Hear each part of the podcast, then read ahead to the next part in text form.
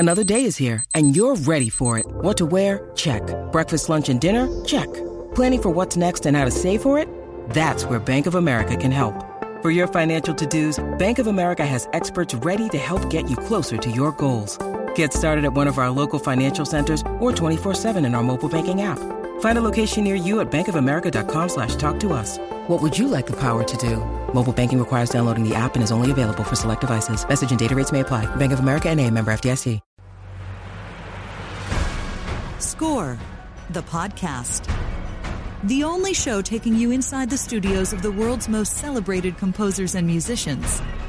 Coming to you from Santa Monica, this is Score, the podcast. We're inside Arata Studios. I'm your host, Kenny Holmes, alongside my co-host, Robert Kraft. Arata Studios, it's a wonderful name for the room that Steve Jablonski works in. He's our guest this week, and he told us that Arata is a Japanese word that means new and fresh. So we're going to be welcoming Steve in just a minute. We're also joined every week by our executive producer, Matt Schrader. Hey there, guys. Hey, hey. Matt. And as Robert mentioned, we're really excited about our guest today. He's the composer for many of Michael Bay, big director movies like the Transformers series, The Island, Pain and Gain. Also, he works a lot with Peter Berg, you know, his music from Deepwater Horizon, Lone Survivor, Battleship. He also did Jordan Peele's Keanu, which I freaking love that movie. It's so funny. And also there's a new Netflix movie that he scored called Game Over Man with the Workaholics crew. Nice. Which is, I haven't seen it yet, but I heard it's hilarious. Should be great. He's also working on a new blockbuster that comes out in July with Dwayne "The Rock" Johnson called Skyscraper, which I just watched the trailer for. July 13th. Looks action-packed. He's award-winning composer Steve Jablonski. Yeah. Also in today's episode, we go behind the score with the Oscar-winning duo of Trent Reznor and Atticus Ross. Yeah. Of course, Trent Reznor, the frontman for Nine Inch Nails. Mm-hmm. And we're also going to be playing Name That Score with Steve. And another chance for our listeners to win a prize. What's the topic today, Matt? Sports movies. Sports. Nice. Some of the great classic sports movies. There's just some great ones on this list, and some he may be familiar with. How cool. So many great sports movies. I'm trying to think some of my faves. Hope you'll get to them. All right. Well, I do want to move on to Matt and I went and saw Ready Player One. Nice. Together. And with a group, it wasn't a date so much. But okay. We watched it in the Dolby Cinema, which, I mean, if you're going to watch a movie with the sound effects and the score like that movie, that more and more of those popping up that are just it's the best experience to watch a movie. The laser projection and and it's not just the audio, but like when they show you the regular black versus real black, and they're like, don't worry, the projector's still on. It looks like you're in an empty, dark room, but it's still on. Right, the contrast just is crazy. It's crazy. But it's such a great room to watch a movie. I don't know if it's a good sign that you're talking more about the room than the movie. Well, the movie was good, too. The movie was visually and sonically stunning. It was just, it was like being on a ride. It was hard to explain. Like, it was almost like it felt like you put the VR helmet on and you were in that world. I kind of left feeling like I did after watching Avatar in 3D for the first time, where it was like, regular world's kind of boring. Right. Something groundbreaking in all of this stuff. There's a lot of action. There's a lot of CGI and a lot of, you know, really, really groundbreaking stuff, a lot of movement. I can't believe it must have taken them forever, just the graphics on that stuff. And how was Mr. Silvestri's score? It was great. It's great. Yeah, two-time Oscar nominee Alan Silvestri did the score. And I believe this is only the second time Spielberg has strayed away from... Yeah, The Color Purple with Quincy Jones was the first one that I think he did without John Williams. Right, and then Bridge of Spies with Thomas Newman. Right, I forgot about that a couple years ago. Yeah, so Spielberg, of course, I think he always wants to have John Williams, but they were doing The Post, and... There just wasn't time. So what happened was Spielberg gave Silvestri the movie and said, "Hey, I'm wrapping up the Post with Williams, and we'll get to this in a bit, but go ahead and get started." The movie has so many Easter eggs in it of little hints at different nostalgic moments, including Back to the Future, which Silvestri scored. Yeah. So he had a little bit of his own flavor already connected to the movie, which is pretty cool. And actually, I read an article that said when they first sat down and Spielberg saw the first cue that they performed with an orchestra, he stood up and yelled, "Sold!" And Silvestri, God. I mean, Silvestri, who's a pro and a legend, I imagine he still had some nerves working with Spielberg for the first time, and to hear "Sold" is probably a pretty cool moment. And I think they hugged it out after that. So. Wow, how great! And it's interesting to point out too that Silvestri's also scoring Avengers, Infinity War, which comes out this weekend. Right, and it's kind of another example of taking multiple elements of, you know, with all the different Avenger themes that have been done by different composers and wrapping them into one score. That seems like it would be a difficult process to kind of keep it original, but also make it your own. And Alan is one of those towering talents. We've done a number of pictures together, and he's the guy that when you're in a pinch, you want to turn to Alan and say, can you either figure out what they were saying that they didn't like, or can you figure out how to solve this problem that no one seems to be able to solve?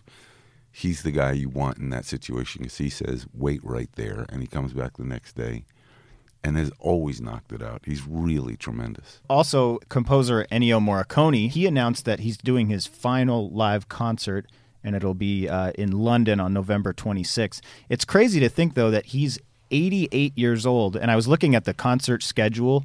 He's doing, like, I think 12 or something concerts just in the month of June at 88 years old. I mean, and they're not just in one building. He's going all over Europe. That's got to be so taxing to still do it.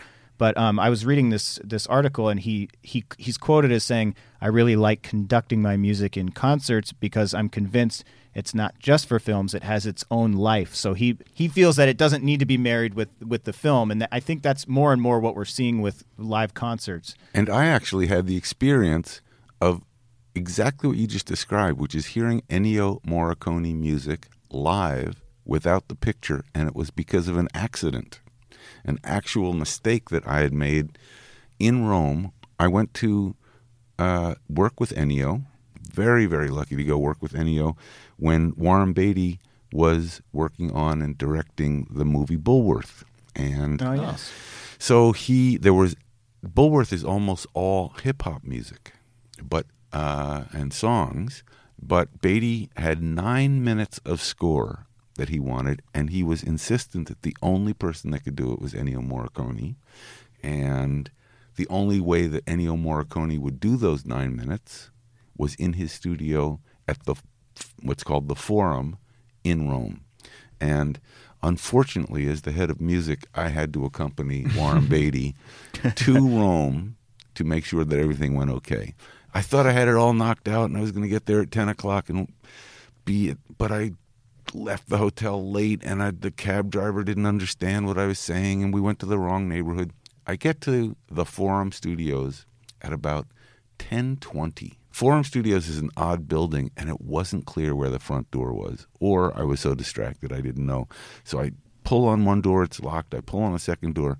I pull on a third door around back, and it's open. I figure that's the front door of Forum Studios. Must be. Of course, I open the door. I'm in a little hallway. I'm not sure where to go. I open another door, and I've just walked into the room where Ennio Morricone is recording. Oh, and it's a live recording session with the red lights on, and I've just kind of pulled open a door a little out of breath, and I've walked onto the stage. There's a good news and bad news to this. The bad news is probably somewhere on a cue in Bulworth is the sound of a door opening and a little bit of an out-of-breath music executive. The good news is I actually walked in, and I had the sensation, I kid you not, that I'd walked into heaven for one reason. I walked in, and the music was angelic. It was so beautiful at that moment in the room. It was like some scene out of, I just stepped in onto a cloud or something. Here was Ennio Morricone with full orchestra. And they were playing a cue that was so rhapsodic and so beautiful, and it was so weird that I was in the room with them. I wasn't hearing it through speakers in a control room. I wasn't hearing it on the score album. I was in the room while they were recording this cue. That's my Ennio Morricone moment, and I'm sticking to it. Oh, that's so interesting. It was so nice. It's like a beam of light comes down right as you're walking in. I can't describe what it was like to walk in there and hear this kind of, you know, it's like, it's the Simpsons. It was like this kind of beautiful. Yeah. Did it ease your nerves after you walk? Oh, crap, I walked in, and then it's like. Yeah. I not only wasn't nervous, I tried to blend in and make it clear that I was supposed to be there, and I sort of hung out for the next few cues right in that space and didn't make myself known. It's a power move. You step in, you just stand there like you were meant to walk in. I think that's what you always do, you know. Do you know who I am? I'm supposed to be here. And I just stood there. All right. Well, plenty to come on Score the Podcast. Coming up after the break, Steve Jablonski is going to join us. We're right here in his studio, and we're going to talk about scoring blockbusters, his big work with Michael Bay and Transformers, and also coming up through the ranks with Hans Zimmer just around the corner at Remote Control Productions. Who he idolized growing up. Oh, yeah. Big time. And he actually, I think he had a similar story that Ramin Javadi did about kind of coming on the scene randomly and sneaking his way in there. But we'll get to that. Stick around. We'll be right back. When you need mealtime inspiration, it's worth shopping Kroger, where you'll find over 30,000 mouthwatering choices that excite your inner foodie. And no matter what tasty choice you make, you'll enjoy our everyday low prices, plus extra ways to save, like digital coupons worth over $600 each week. You can also save up to $1 off per gallon at the pump with fuel points. More savings and more inspiring flavors make shopping Kroger worth it every time. Kroger, fresh for everyone. Fuel restrictions apply. Hey, Matt Schrader here. We're back to the show in 15 seconds, but a quick thank you to everyone who's been telling a friend about Score the Podcast. We're one of the fastest growing entertainment podcasts out there right now, and that's thanks to you telling a friend. You're probably thinking of somebody else right now that'd enjoy the show. If it's safe to do so, hit pause and let them know about Score the Podcast. It helps keep this show going. Now back to the show. Hey, welcome back to Score the Podcast. We're having some fun today, Kenny and I, and we have an amazing guest with us. Yes, excited about this one. Really great. We want to welcome, we're actually welcoming Steve Jablonski to his own studio because we're sitting in his wonderful room. Welcome. Here. Is that why this looks thanks so for being here in your own place. That's why it looks familiar. Exactly right. Oh, thank you guys for coming. Such a cool studio. It's like a French castle. The restrooms even say Monsieur. And I wish I could take credit, but it was like that when I got here. Can you tell us, what was it before? Was it was a studio. Oh, wow. I revamped the mix room that's to my right here, but other than that, it was kind of the same, and I liked it enough that I left most of it alone. I like that. How did you find it, just out of curiosity? I was, at the time, had my studio at Hans Zimmer's place, which is about 5 blocks from here. Yeah. And I'd kind of been casually looking for my own place because Hans's place is great, but it gets a little crazy, you know. Yeah. And I think I was on a project and I was wanting to use his mix room, but there were 10 other composers who needed it. And I'm like, I wonder if there's any other spaces in around the area because I love the area, Santa Monica. And this place just went kind of live on real estate listings when I was looking. Perfect. And I came over and I said, wow, this is pretty sweet and it's the right place, and just that was it. Was there, when you came back after you took a look, was there like a lump in your throat and an emotional moment with Hans? Yeah, I did feel like it happened so quickly, like, oh God, how do I approach this? You know, do I go tell Hans? I actually went to his business partner first and said, I found this place and I think I'm going to move out, and I do still feel like maybe they would like me to have not done that, but we're still friends, and I because now all of my projects happen here as opposed to there. I would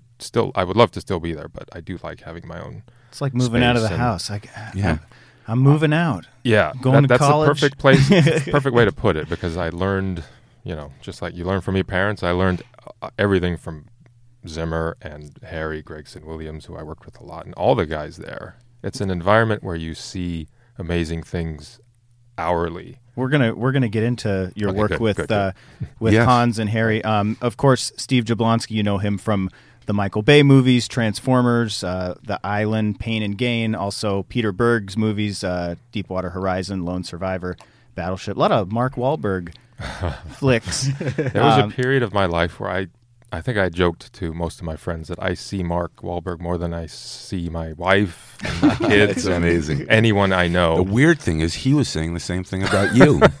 Also, you have a new summer blockbuster coming out starring Dwayne "The Rock" Johnson called Skyscraper, which the trailer's up. Looks pretty awesome. Yeah. No, it's great. July 13th. July 13th, yeah. So. Now it must be, for you, doing blockbusters. This is like your gig, doing blockbusters. But there must have been a moment where you got the job Transformers, and I remember that, hearing that you had gotten Transformers. It wasn't a Fox picture, but what a huge, incredible compliment that was to you. I don't know exactly how you got what the process was. Well, somebody heard your music. I'm sure Michael Bay heard it and said, this is really the right tone. Right. But can you just tell us, I'm sure you've told the story before, but would you mind sharing with our listeners a little bit about how you got the gig and also what it was like to know that you had just inherited an enormous picture? Right. I can actually tell you how I got it. It's the same story for a lot of guys like me in this or any business where people help you, right? So I had written a good amount of music for Hans on Pearl Harbor, which Michael Bay didn't necessarily know what I was doing. He saw me around. You know, Hans doesn't hide the fact that I'm helping or whoever is helping. Yeah. And he saw me around, but I don't think he knew or particularly cared. He just wanted a good score. Sure. And I had done quite a bit for that one. And it was right around the time that Michael was starting his production company, Platinum Dunes. Their first film was Texas Chainsaw Massacre, the remake. But the original was one of my favorites. I don't know what that says about me, but I'm a horror fan. And they were looking for a composer to do their first film, Texas Chainsaw Massacre. And Bob Badamy is one of the biggest music editor, music supervisors. And there's another gentleman, Pat Sandston, who was a post-production supervisor for Michael Bay, that's a big job, post-production. Yeah. So we're just overseeing basically everything, music, sound effects, visual effects.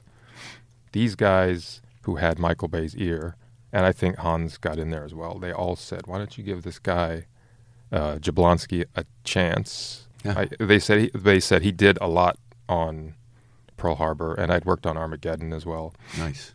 My whole thing with Michael started from those guys saying, why don't you give Steve a chance? Wow. And Michael said, okay. And I think I did it for, a couple dollars and was terrified the whole time. But at the end, I remember at the final playback of Texas Chainsaw Massacre, we were all there, Michael and everybody. And Michael said to me, boy, you did an amazing job and we didn't pay you anything. Wow. And everybody laughed. And that was sort of the start, I think. I look at that as the start of my relationship with Michael. He really liked what I did for that film. When you come into Transformers, you've done other movies, you've done other jobs, but this one, the brand, the Transformers, the build-up, is there a lot of extra pressure on you to make sure that, how were you just circling back with the theme? You got to get this right. You can't mess this one up. Yeah, sorry, I drifted away from Transformers. I was giving you the original. Tale. No. I like that. Yeah, so Transformers came all out of that, and my younger brother was obsessed with it. I, of course, was well aware of what Transformers were, and thinking back, maybe I was just numb to everything that was going on, but I didn't. I really tried not to obsess over what it was that I was about to do. Just sit down and write some music, and my general motto is if I kind of feel it, then it's ready to play to other people. Was there a day that you even, can you remember driving away from a meeting kind of high-fiving yourself like, wow, I got the gig. I got the part. I just nailed that scene. Well, I do remember writing, after I wrote scored the scene that I think you just played as Arrival to Earth. I did that scene that week, or not too long after I did that scene. Michael had Steven, Spielberg, the only Steven. Right. You just had to say Steven. Yes, that's all. And Steven Seagal came over to hear the cue. Spielberg came over to the screening room, and it was just Michael. I wasn't there, but just Steven and Michael. And Michael called me later and said, yeah, it's Steven over. He said he really thought that cue was great, and he loved the majesty you gave the Transformers. And I, you know, that was a moment where I didn't know he was meeting with Spielberg. I didn't know anything was going on. All he said was Steven said, and I knew exactly what he was talking about, and that was a high five. And what a wonderful word, the majesty. Yeah, that was the nobility, and he liked that we gave them that feel as they arrived to Earth. You actually feel that in the cue that's in score of the movie, where you demonstrate the mix of the French horns. Right. That is majestic. Even the use of French horns is kind of royal in a way. Yeah, and that was the idea, to give, not just be these cartoony things, or, you know, make them sort of give them some humanity. Or something. Yeah, without going overboard, but... It must have been exciting just to see the movie blow up and have you suddenly be the new hot guy. Suddenly, your name was on everybody's lips. You were the guy. I am. This is the room where I spend all my hours, and I shelter myself from all that stuff, and I try not to think too much about it. That's smart, because when we pulled up today, the paparazzi outside was just, it was intense to get through them. Those tour buses drive through Santa Monica, funny. And I always joke with my wife, I'm like, oh my God, let me just duck my head. They're going to try to take my picture. That's great. Yeah, I see them. I've been recognized maybe I wave at them. Five times in my life. When you work on, for example, Transformers, there's a lot of CGI when you work on Michael Bay movies. Oftentimes the movie's not done, and you don't really have the visuals to score. How difficult is that? You really have to get creative, I imagine, with what you're writing, because you don't know what you're seeing. Yeah, it's difficult. I mean, it's even to this day, the film I'm doing now, Skyscraper, a lot of the skyscraper wasn't there, the fire wasn't there. But Transformers in particular, because half the cast is CGI, the way they film it is... There are people running around with poles that are 50 feet tall with, Optimus Prime's face at the top. Nice. Which is a cardboard cutout of his face. It's kind of goofy looking. Just looks like a sign with the face at the top. Strictly to give the actors an eye line to where they're supposed to be looking. Right. And they're running around and where Optimus would be running. So that's usually what I see first. Oh, that's always what I see first on those films. The visual effects don't come in until pretty much the last minute, usually. I don't know why that is. I know they take a long time to render. And how late in the process is it? Do you have time to make adjustments still? Or is it just little tweaks here and there by that point? Because there's probably sound effects that come in and stuff, too, that might drown out some of your music or vice versa. This is where you rely heavily on your music editors. Because at some point you have to say, okay, I need to record the orchestra now, or we're going to run out of time. We're not going to have time to record the orchestra and mix it all. So there's a point where you decide this is the version of the film we're going to score with the orchestra. Anything after that will have to be edited, or, maybe I can fix it with some samples, some orchestral samples, which we really try not to do, but generally we've been able to sort things out. I've been on a couple pictures like that where the composer overscored because it was an animatic, or which is, for those of you, it's a drawing. Yeah. They're not actually scoring the scene until they get the effects in. So it's a series of concept saying, basically, this will be replaced by, in this case, apes in Planet of the Apes. But until that time, you're going to look at pictures. You're going to look at guys, Andy Serkis with green dots on his face looking at you as... So I've been on pictures where the composer overscored when the effects came in. He went, oh my God, it's melodramatic when it could be so much subtler in the music. Right. Did you ever overscore a guy with a pole and an Optimus Prime and find out it doesn't need all that when you see the actual Transformer? Good point. I can see how that would happen if you have an Andy Serkis, if you're scoring an actor actually giving you a performance. Yes. I don't think that ever happened because I was always trying to... I always kind of knew the vibe. Michael's pretty clear in his direction usually, and I kind of knew the vibe that we were going for. The animatics, as you'd say, they give you a very good sense of what's... The timings are always different. So that's the pain in the butt. Do you think they ever create based on what you wrote? Because they're creating constantly, and you're writing seeing nothing. Yeah. So they may get your score before they've created anything. Yeah, that has happened. It'd be nice if it happened more, but I think often it's just they do what they want to do visually, what they feel is right, and then we will adjust. Like a good example is the whole... in Age of Extinction, when the Dinobots sort of come over the hill down into the valley and save the day, basically. And there's this big dramatic cue. Michael wanted me to score that early on, just because he wanted to know how it was going to sound, and there was nothing other than it was panning shots of a mountain, and occasionally things would blow up, which meant something got stepped on or something got thrown. And that was a tough one because I scored it and some visuals came in, we did it again, some more visuals came in. The timings of everything just kept changing. So difficult. And it was a constant catch up to, and I hope what's in the movie is not just an edited mess. I have to look at it again because I always that feel like what's it like being in the room with Michael Bay, who's known for lots of action, lots of explosions, lots of, layers of movement all happening at the same time. But when you get something like that, it's not there yet.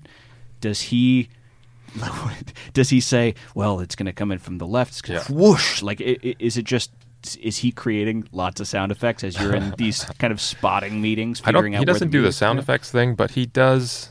The interesting thing about Michael is that every frame is in his head, and often... that's the only place it is.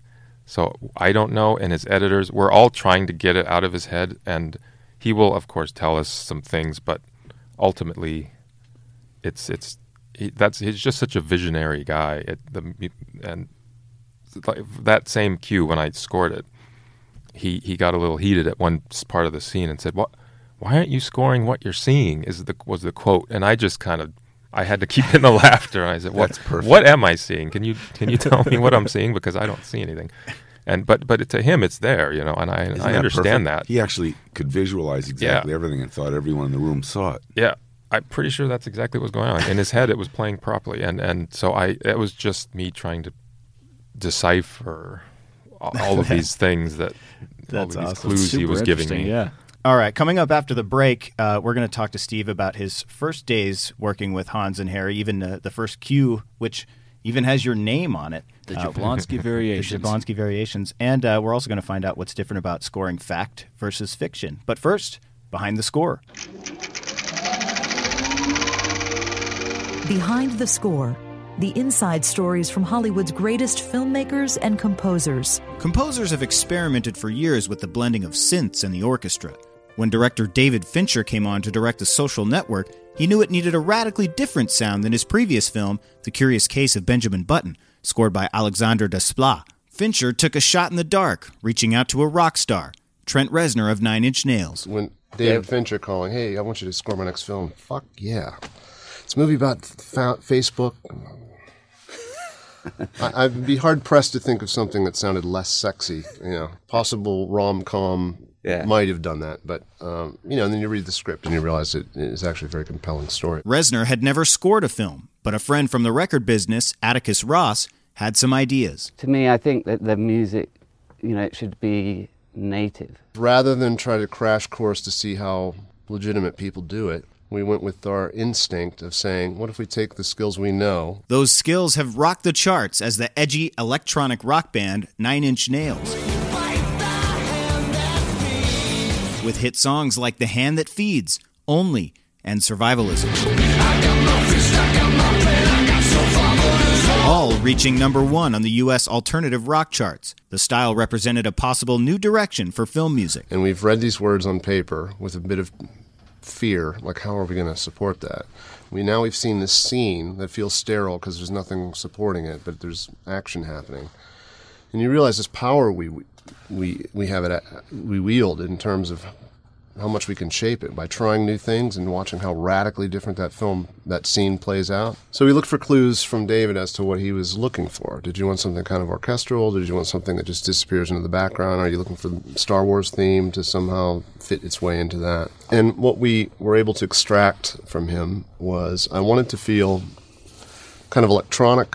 I wanted it to have its own personality. The sound they eventually unlocked was unique. Fincher suggested they use it over the opening credits to set the mood. And in that important area where at the very beginning, when you're not sure what this film is, you just went through rapid-fire argument, Aaron Sorkin dialogue, into this kind of weird, unsettling, kind of sad, not triumphant tone. The whole movie feels different after that. There's an incredible depth.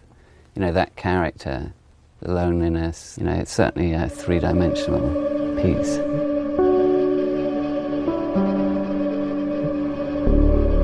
The Academy recognized their breakthrough with an Oscar for Best Original Score. I think my only real skill is being able to be honest and convey a kind of honest emotional connection to my work. I've screwed my career in Nine Inch Nails up because there's been lengthy periods of time where I haven't put records out.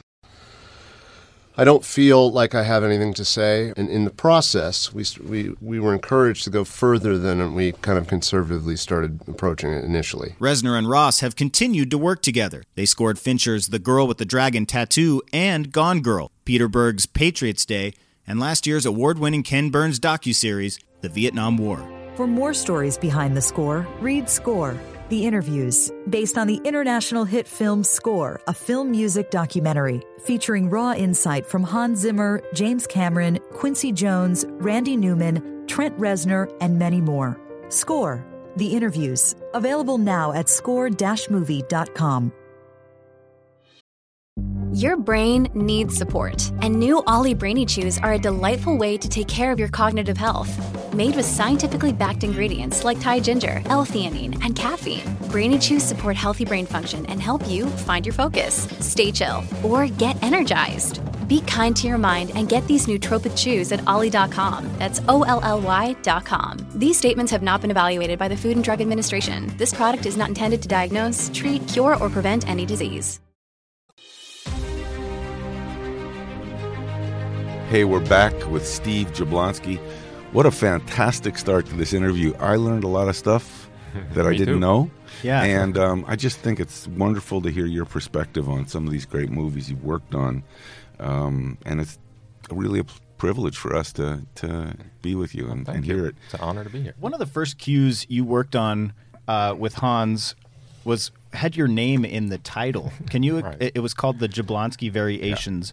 Yeah. From Tears of the Sun. Can you talk about why it's called the Jablonski Variations? Sure. and what the story is with that?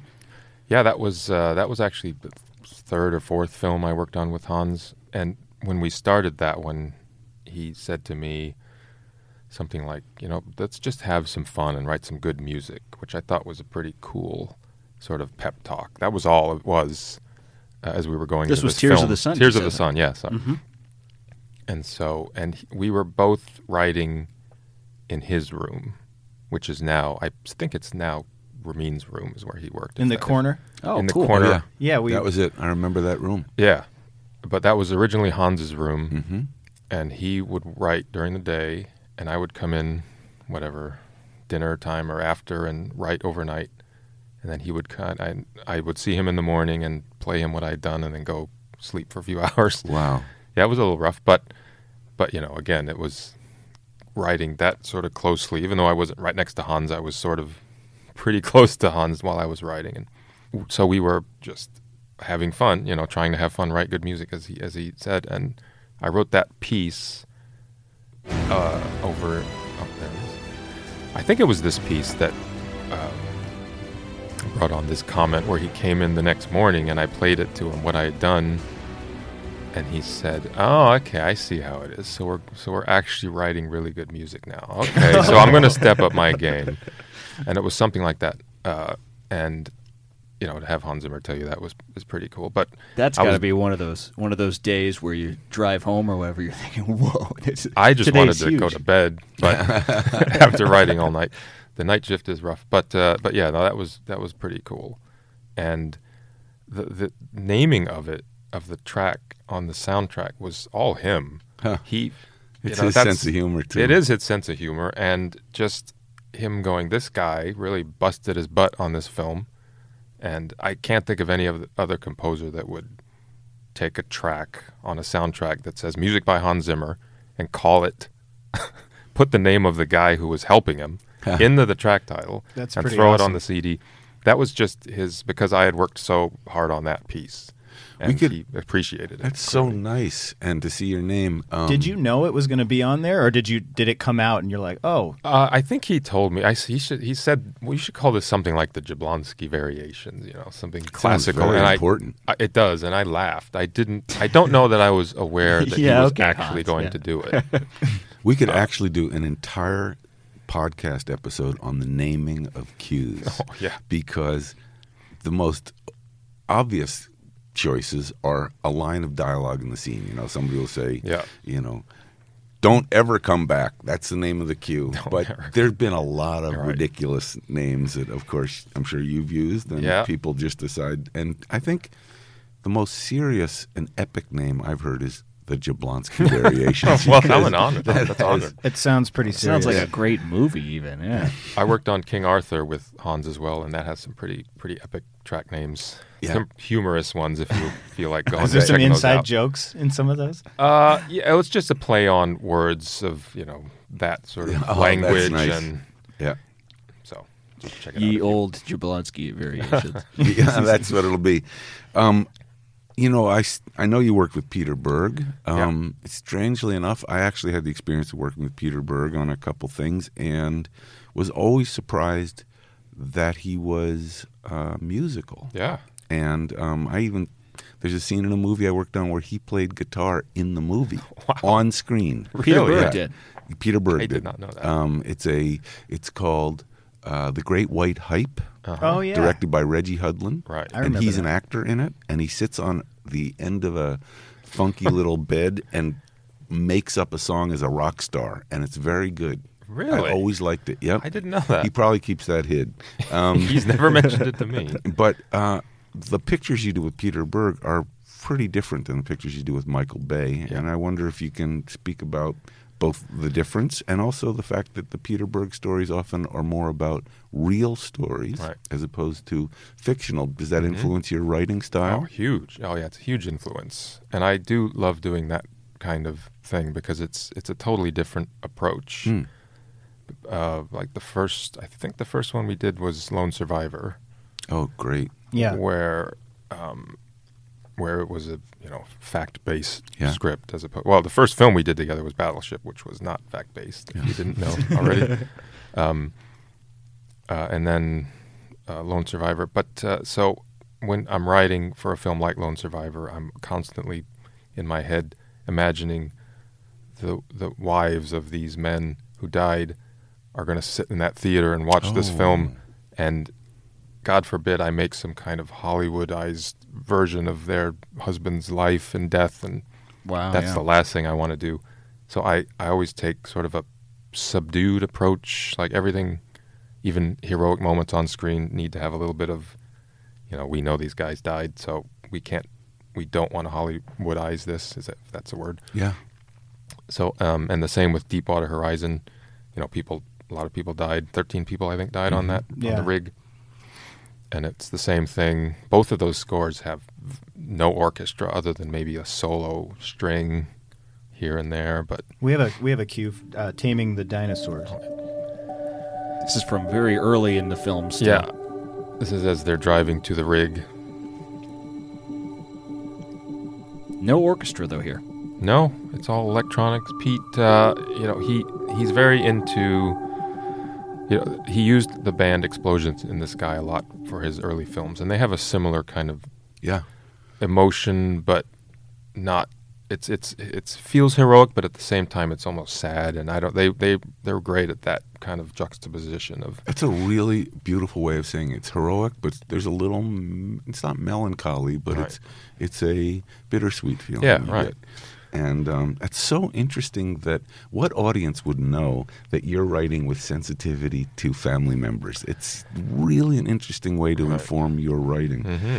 You said earlier that you started off wanting to be an engineer. Right. And the world of film music and creating has really come into the laptop and computer era. Do you think that prepared you more for that as opposed to like the classical orchestral style? Definitely. In college, I did take music classes. There were no film scoring or electronic music classes, but they were more traditional. But my mother had very kindly purchased a keyboard for me that had a little sequencer built in, so you could program. And what I would do was program in all of the parts for John Williams scores. I did the Raiders of the Lost Ark suite, with all the changes, the beautiful suites that he does with the love theme comes in and then back to the hero, the Indiana Jones theme. I programmed in the trumpets and just by ear listening, because that's what I guess nerdy composers do, like myself. But I think doing that, and I would do Zimmer pieces as well. And I think unknowingly I learned a lot from just doing that, and also learned about how sequencers work. A sequencer is a program that I use, and most composers use, where you program in the trumpet line and the string line and. It's, I want to know. It's how you write a lot of times now. Yeah. As a tech question and a little nerdy question, what was the keyboard and how many tracks did it have as a sequencer in what era? Because, I'm thinking that Casio keyboard I had, I think you had 2 tracks, a rhythm track and a little flute sound. So I think it had 6. It was a Yamaha SY77, I think is what it was. I still have it somewhere.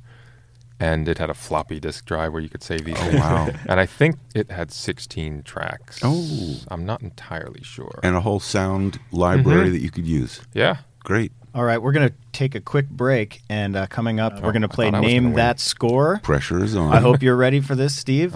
Stick around. We will be right back. Hey, Matt Schrader here, director of Score, a film music documentary. For the latest news from the film music world, follow us on Facebook. Just search Score, a film music documentary. Or let us know who you want to hear next on the show on Twitter, @ScoreThePodcast. We're back here in Arata Studios with our guest this week, Steve Jablonski. And Steve, I hope you're ready. I'm not. You're going to be introduced to the game that's sweeping social media. Don't forget to use that hashtag, it's name that score. Poker, is it? Oh. It's time. Hit it, Matt. Get ready to play Name That Score! The film music game where a perfect score means you, yes you, could be a winner! Now let's play Name That Score! Wow. You can see how seriously we take the game. Did you bring Henry Mancini back from the grave to write that? That was very nice. That's right. Again, it's very tasteful. I don't know what you guys are talking about. So here's the way this game plays. Name That Score. We play 5 famous film scores, but in reverse. These have all been flipped. Reverse. So you'll choose from 3 multiple-choice answers. The 5th and final question is worth double points. If anyone sweeps the table, gets all of these, we give away a prize to our listeners. And because the best scores have a theme, so does today's game. And the theme today is sports movies. Yeah. Ooh. Batter up. Mm-hmm. So backwards sports movies. Some of backwards these you'll recognize. They get progressively difficult as we go along. So I have to get all of them right, and then someone will win. Or somebody does. Yeah, somebody does. Oh, if any of us get them right, then we give away a prize. I have a very tried and true technique. I listen to what the composer says. Okay, because they're almost always right, and then I agree. So Robert always gets the first or second, and then we make him go last. After that. Okay. So here we go. Question 1: Is this the music from A League of Their Own by Hans Zimmer, Chariots of Fire, or Moneyball by Michael Dana? Did you work on Moneyball? I didn't. Okay. But I liked it. Here we go. Question 1.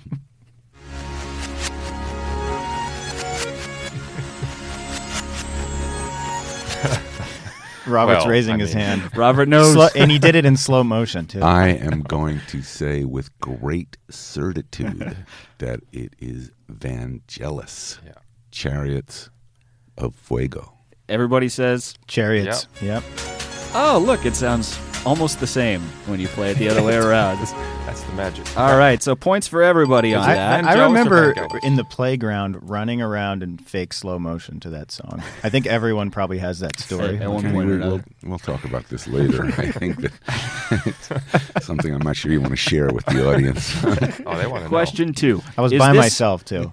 The music from Jerry Maguire, Rocky, or Caddyshack? I think it's important. Do we know the composers?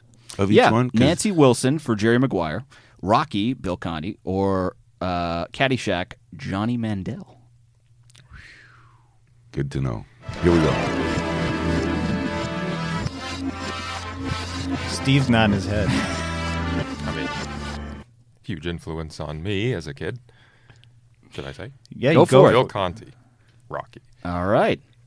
Everybody? I am so certain that Steve is correct because of the way his body language the minute he heard it. What set it off? What set it off for you? I just know that theme. You could play it backwards. Yeah. And I'll know it. The texture is pretty... Yeah, the sound of 70s brass. I'm trying to get a sense of what the composers are listening for versus us just being like, oh, that's a song. You probably hear certain instruments stand out. That one's a little more obvious, though. The brass that score has a very... specific from that era. It's even sound. It's a register the brass playing. It's sort so of, good. Yeah. Points for everybody on that one. Right so on. Everyone is perfect so far. The questions are getting a little tougher here. So question three. It's like HQ. Is this The Natural by Randy Newman, Seabiscuit, also by Randy Newman, or Space Jam by James Newton Howard, who's just the next building over?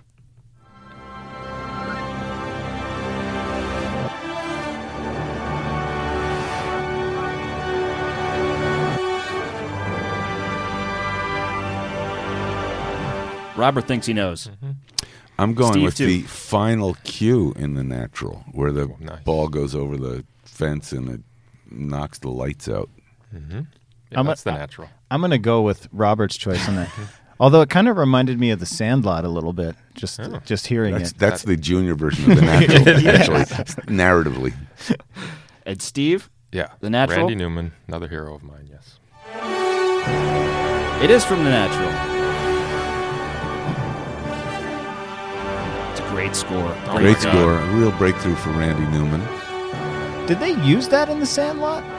I think they've used it in other films for sure. Yeah, I wonder if it's in The Sandlot, because that immediately set a trigger for me on... Yeah, it's very possible. Yeah, all right, so 3 for 3, everybody. We got 2 questions left. They're correct. There is a bonus question, which we may get to if we're still tied up at the end. But we'll move on to question 4. Is this from... Remember the Titans, Trevor Rabin, Hoosiers, Jerry Goldsmith, or Cool Runnings by Hans Zimmer? Did you work on Cool Runnings? I did not. You did not? All right. Was before my time.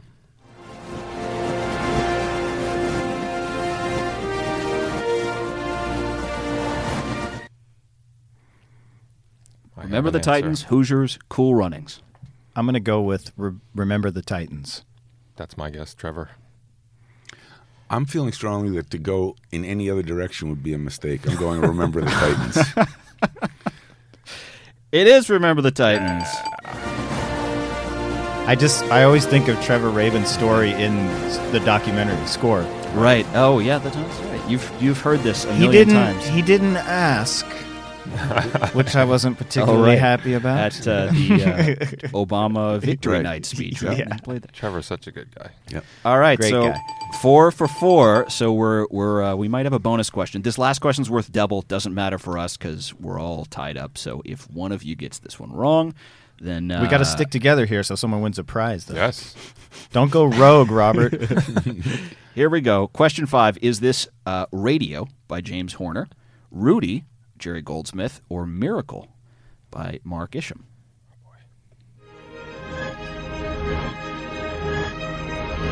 Steve's nodding his head. Got it. Rudy. Is it? Yeah. Sean Sean Astin.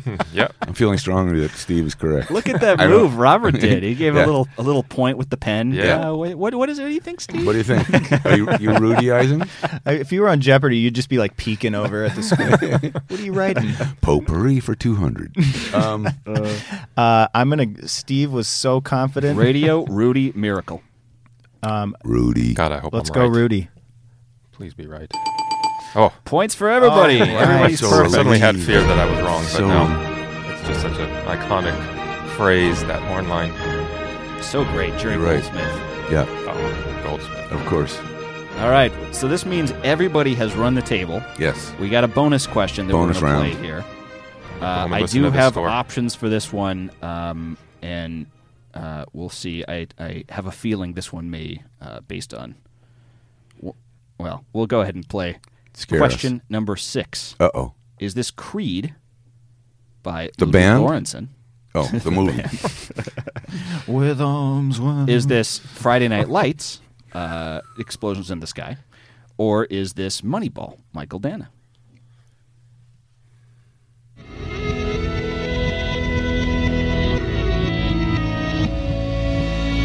We're going to make Kenny go first. Mm-hmm. Choices again. Choices are Creed, Friday Night Lights, and Moneyball.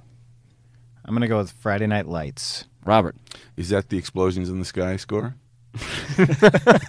Because that's the band. I was a little too heavy-handed with this earlier, wasn't I? Yes, that's the one. Yes, Friday Night Lights. Friday Night Lights, it is. And here is that the actual score in forward. These guitars. Has this been used for temp music on anything you've worked on? That's a good question. I don't think so. It may have been used in Lone Survivor because they were a part of that score. Mm. Oh, really? Originally, we were supposed to write together, but they asked Pete, and I fully admire this and respect this. They said, "Can we try to do this on our own?" And and Pete called me and said I said, "Yeah, that's fine, whatever." And I would have loved to work with them, but at some point down the road, Pete called me and said, "Can you come in and just there's some scenes that we'd like you to do?" And I said, "Fine." And so it's just I would have liked to work with the guys, but I understand them wanting to do it by themselves. Well, since everybody's perfect, we haven't had this yet. We're going to have to make the questions more difficult. I have a bonus question, number 7, which is not musical. It's a 6 degrees of separation, really random bonus question for all of you. It's an entertainment question. Yep. Should we play our outro first? Yes. We need to bookend the game. We got to get out of that. Can anyone here tell me the relationship between the series Friday Night Lights, not the film, the series, and the film that Steve scored, Battleship? Do you know the connective tissue? I know one. There's only one that I can think of, and you may know it. Is it the actor? Correct. What's his name? He's a big shot now. Rihanna. And it's not Rihanna. Oh, no. Do you know the actor's name? It's Landry. From Friday Night Lights. Correct. That's my question. It's the 6 degrees of separation. You may have to drop away from winning a prize on this. Taylor Kitsch is our winner of the day. Thank you. That's I didn't know he was in the show. Oh, yeah. I have to admit that. He was the star of the... He was the star. One of the stars of the series. And then I know that Battleship was both a huge get for him as and also turned out to be maybe not so beneficial. Right.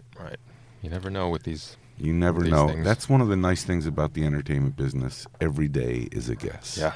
If Alex Trebek decides to retire, Robert Kraft. I would. If Alex Trebek marries, that's what I thought you were going to say. 6 degrees of separation. Right. I think we had one more question for Steve. I know I did. I was always interested in the fact that the movies, the Transformer films, had a big rock song at the end. Right. Either a Linkin Park song and then Imagine Dragons. Mm-hmm. Did you mentioned... Explosion in the Sky, how you wanted to work with them. Did you ever have a chance to work with the bands? Would those songs just come in and be tacked on to the end of the movie? Fortunately, I can say that I did get to work with these amazing bands. Linkin Park was the first. They came into the studio because I don't know whose idea it actually was, if it was Michael's or mine or everyone's idea to have to not just tack it on at the end, but to actually have elements of the song in the score throughout, so that when it plays at the end, it's not just a song at the end, it means something more. Yeah. And the Linkin Park guys were great. They came in, they gave me all their tracks, and we recorded some new tracks, you know, all around, all based around the song. And so I had this huge library of their stuff. Nice. That I used, that I could say, oh, that piano phrase from that song could work really nicely here. That's great. Oh, cool. And I would write strings around it or whatever. And the same with Imagine Dragons. Even that was another level, where I went to their studio in Vegas and we recorded a bunch of stuff. They recorded on my themes. We didn't just focus on their song. I would put up my themes and they would just riff and do these amazing things, and I'd be like, wow, this is amazing. That is so cool. Do you ever sit back? I mean, you have such a cool story, just giving Hans a call. Do you ever sit back and just go, this is crazy that, that this path happened? Yeah. When people ask, I go, I really don't know how it all happened, how I ended up in a room with Imagine Dragons I was going to say, you're so stuff and kind of humble, not even kind of, you're so humble about the fact that you were sitting with two of the biggest rock bands on the planet, working on music together, which is just wonderful. And this whole period working with Hans and growing up listening to you know, did you ever, would you have ever thought that 10 years from then, 5 years from then, you would be writing music and Hans would be saying, wow, that's pretty good. Nope. I guess we're going to have to write great music now for this movie. No, not even for a second. I think it's actually fitting that your career's actually hit a peak with doing Score, the podcast. I mean, it's all I don't know how you're going to ever match it. Yeah, I might as well retire. This was the moment. I would say that today would be kind of a good day to say, you know, after this, what else is there? You said you had a John Williams story. Yeah, it's kind of like what you just mentioned about the Zimmer saying, you know, wow, that's a great piece of music. I think my first exposure to film score was owning the Star Wars album, the vinyl, when I was 7, and I remember holding it and opening it, and there's Darth Vader's face, and just loving this music without really even understanding why I was. And so I think a lot of composers will tell you that same story. John Williams introduced them to this idea of, oh, people write music for movies. It doesn't just magically appear in films. Somebody has to write that. But we share the same. I'll make it quick. We share the same agent, John and I. So I get invited to his big Hollywood Bowl concert every year. Yeah. And the first time I went, this was years ago, 5 years or so ago, I because we shared the same agent, they invited me backstage after the show, and Michael Gorfain, my agent, introduced me to John and said, John, this is Steve Jablonski. And of course I'm trying to keep it together because he's standing right there, and he goes, oh yeah, Steve Jablonski, I know a lot about you. I've been wanting to meet you, and it looked like he was being genuine. Whether he was lying or not, I don't care. John Williams has an ungenuine bone in his body. He's the most genuine human, and also a humble human being, considering what he's done. But and I was like, well, I don't even know what I said. I can't remember what I said to that. But the fact that he knew, that's wonderful. Yeah, that. I mean, and I don't then know the ambulance came. Just thinking about it now. The ambulance. Well, I was going to say, I blacked out. You didn't hear the second part of the conversation, which is John Williams saying to Gorfain, "Why is Jablonski getting all those gigs and I'm not?" Mike, you got to jump in there. He's envious of you. Oh. All right. Well, Steve, we want to thank you again for having us in your studio and joining us on the podcast. Reminder to the listeners: this is a new podcast. We're trying to get the word out, so please tell a friend if you like what you're hearing, and subscribe on your favorite podcast platform. Also, make sure to follow us at Score the Podcast on Twitter, and use that hashtag #NameThatScore, because we are giving away a prize this week. Hey, for Matt Schrader, Kenny Holmes, I'm Robert Kraft. I want to thank Steve for welcoming us and sharing so much of your great story with us. Thank you. Score the Podcast is genuinely thrilled to have you as a guest today. Thank you very much. Thanks, Kenny, Robert, and Matt.